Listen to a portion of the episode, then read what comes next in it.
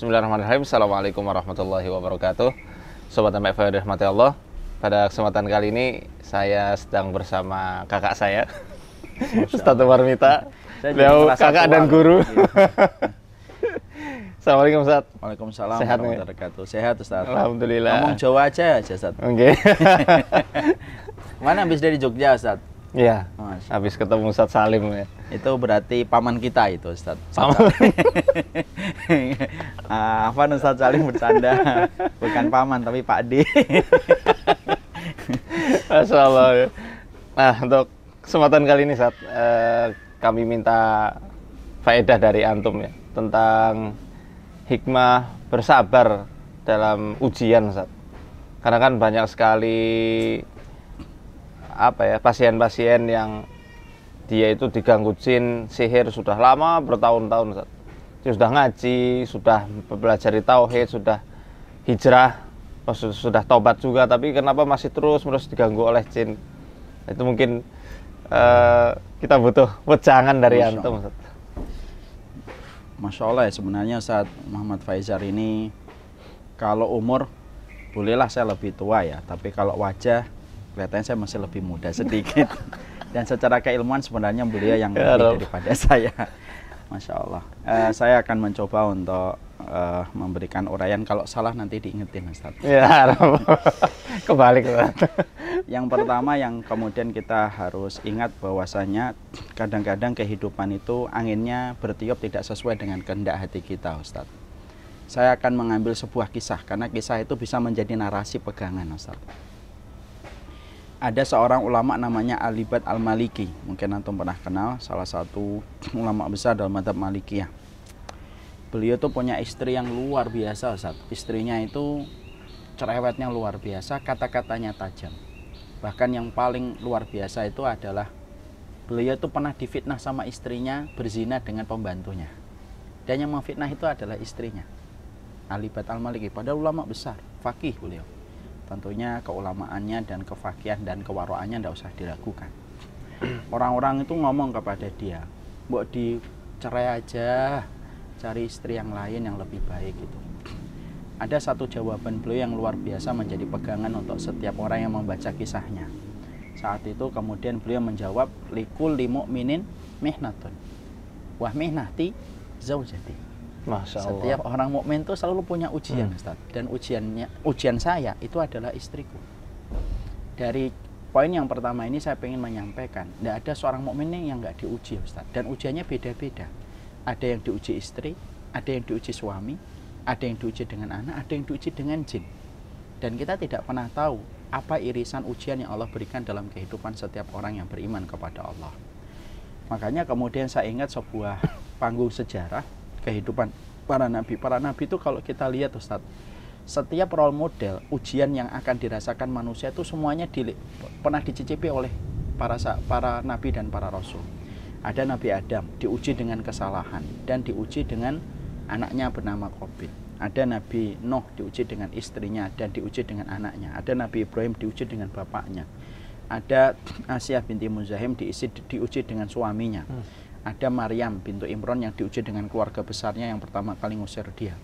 Ada Rasulullah yang diuji pula dengan eh, paman-pamannya. Kalau kita mikirkan sederhana Ustaz. Kenapa para nabi itu mereka hidupnya tidak ideal? Kan mereka menjadi role model kan, harusnya bapaknya beriman, adiknya beriman, istrinya beriman, Hmm. anaknya beriman dan itu mudah bagi Allah. Tapi ternyata Allah itu memberikan ujian-ujian itu dalam panggung kehidupan sejarahnya para nabi untuk memberitahukan kepada kita. Kalau nabiku, rasulku aja mendapatkan ujian, apalagi kita bukan nabi dan bukan rasul, lebih layak untuk mendapatkan ujian supaya punya alasan untuk menggugurkan dosa-dosa kita.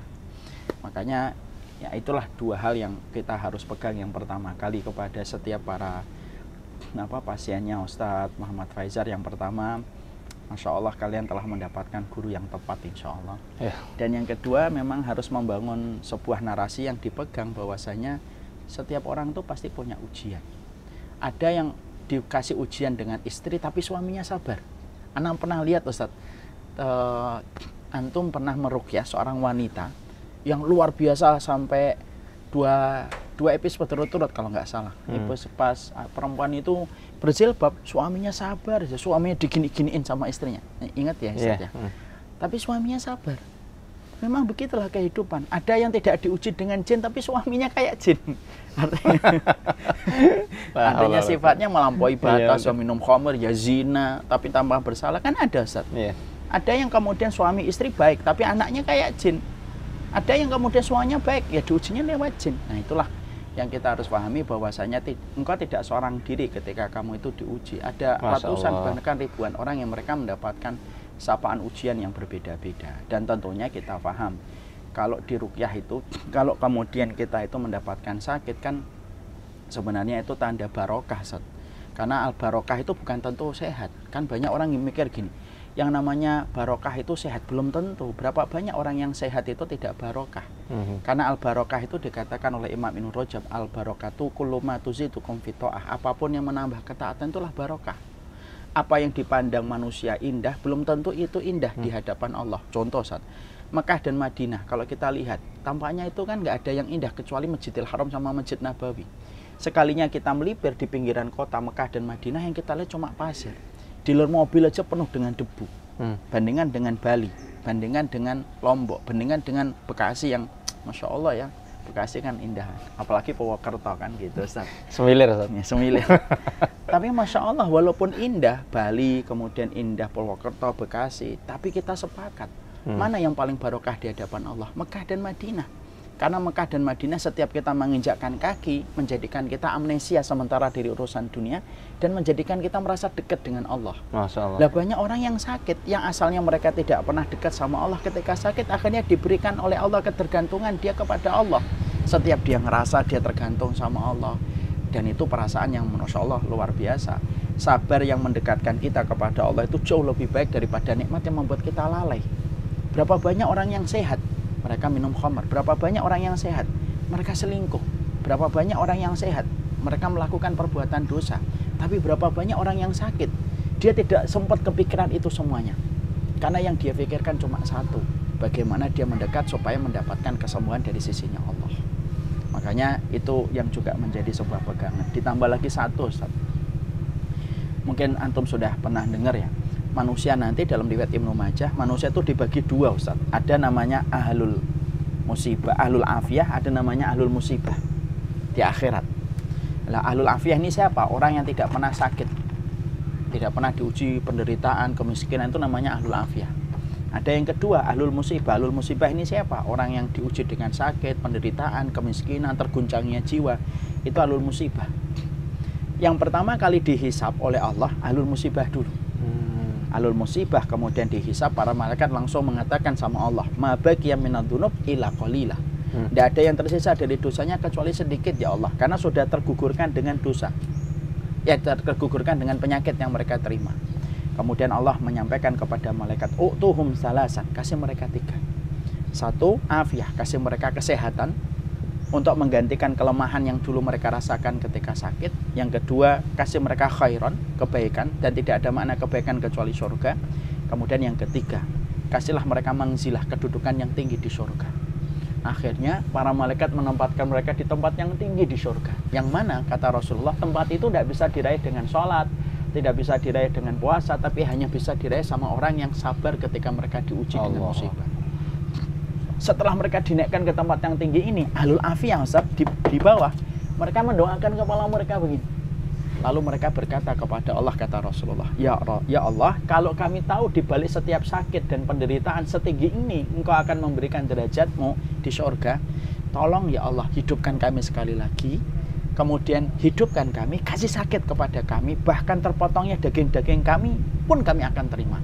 Selama kami tahu balasannya setinggi." Masya Allah. Nah itu riwayatnya belum aja Ustaz. Makanya Masya Allah hal-hal semacam itu yang terkadang kita harus paham Allah nguji penyakit itu bukan karena Allah benci tapi Allah nguji penyakit itu karena sejatinya ada maksud terindah terkadang mendung diberikan supaya Allah itu mengindahkan pelangi Allahu Akbar.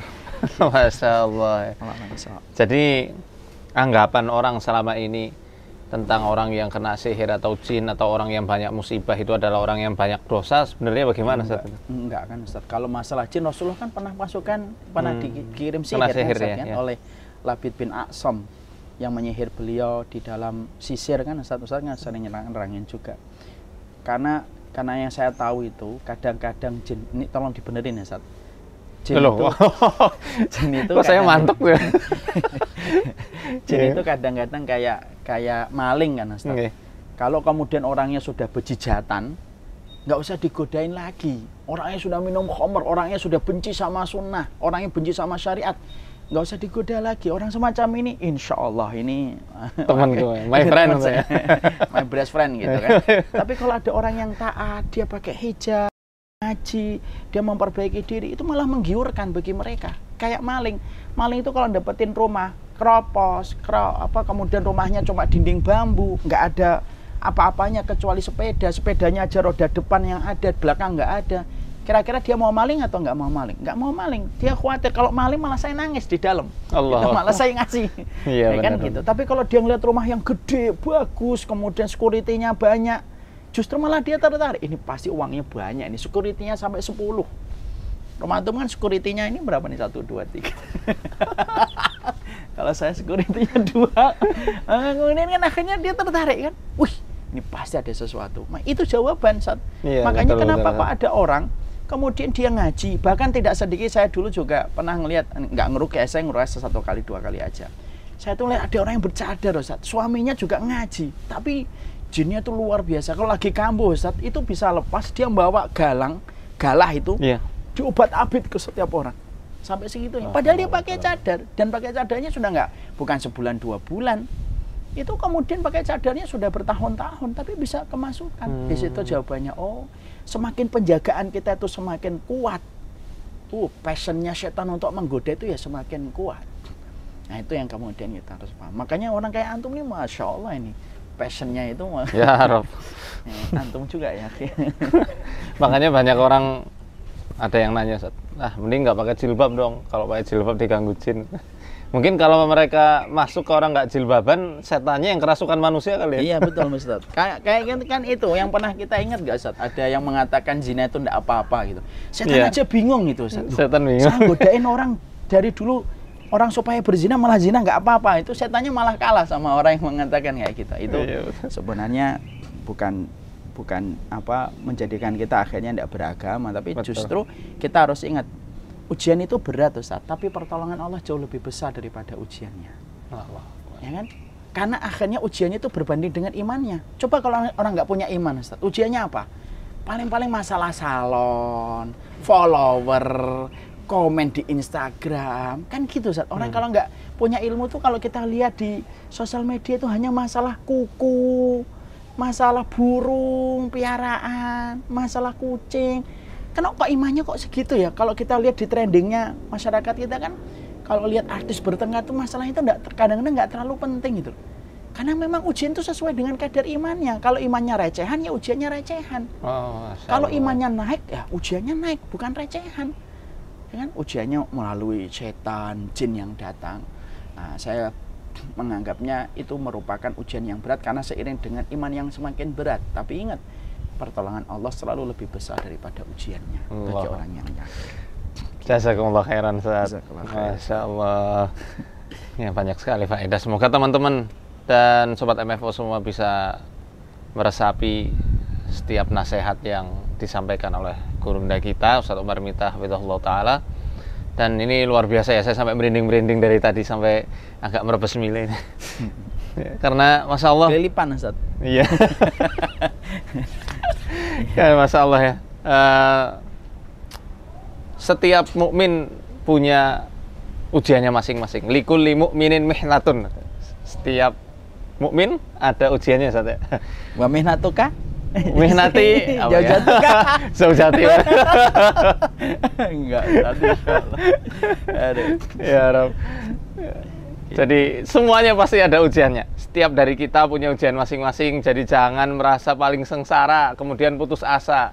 Seakan-akan dirinya yang paling tidak beruntung nasibnya di dunia ini. Padahal ya setiap kita punya ujian masing-masing yang kalau kita sabar dan istiqomah akan mendapatkan derajat yang tinggi kelak di akhirat.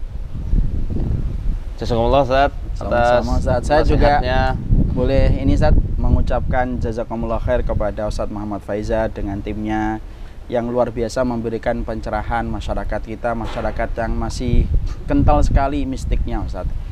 Keberadaan antum bagaimanapun kayak pelita Ustadz yang bisa memberikan penerangan yang datang ke tempat-tempat pesugihan, tempat-tempat yang dikeramatkan, Masya Allah ya itu sesuatu yang saya aja belum pernah melakukannya. Semoga antum selalu dijaga oleh Allah, diberkahi. Amin, amin, ya. Dan saya Amin. pesan ini sama timnya harus ekstra menjaga Ustadz karena belum ada yang melakukan apa yang dilakukan oleh beliau untuk mendatangi tempat-tempat yang di situ bukan hanya kemungkaran tapi kesyirikan yang lebih besar daripada kemungkaran. Masya Allah ya, lagi dialog turun hujan ini tanda berkahnya ini. Amin ya Rob. Allah. Semoga kita bisa collab Ustaz ke Iya. tempat pesugihan. Boleh Ustadz. gitu. Assalamualaikum warahmatullahi wabarakatuh. Waalaikumsalam.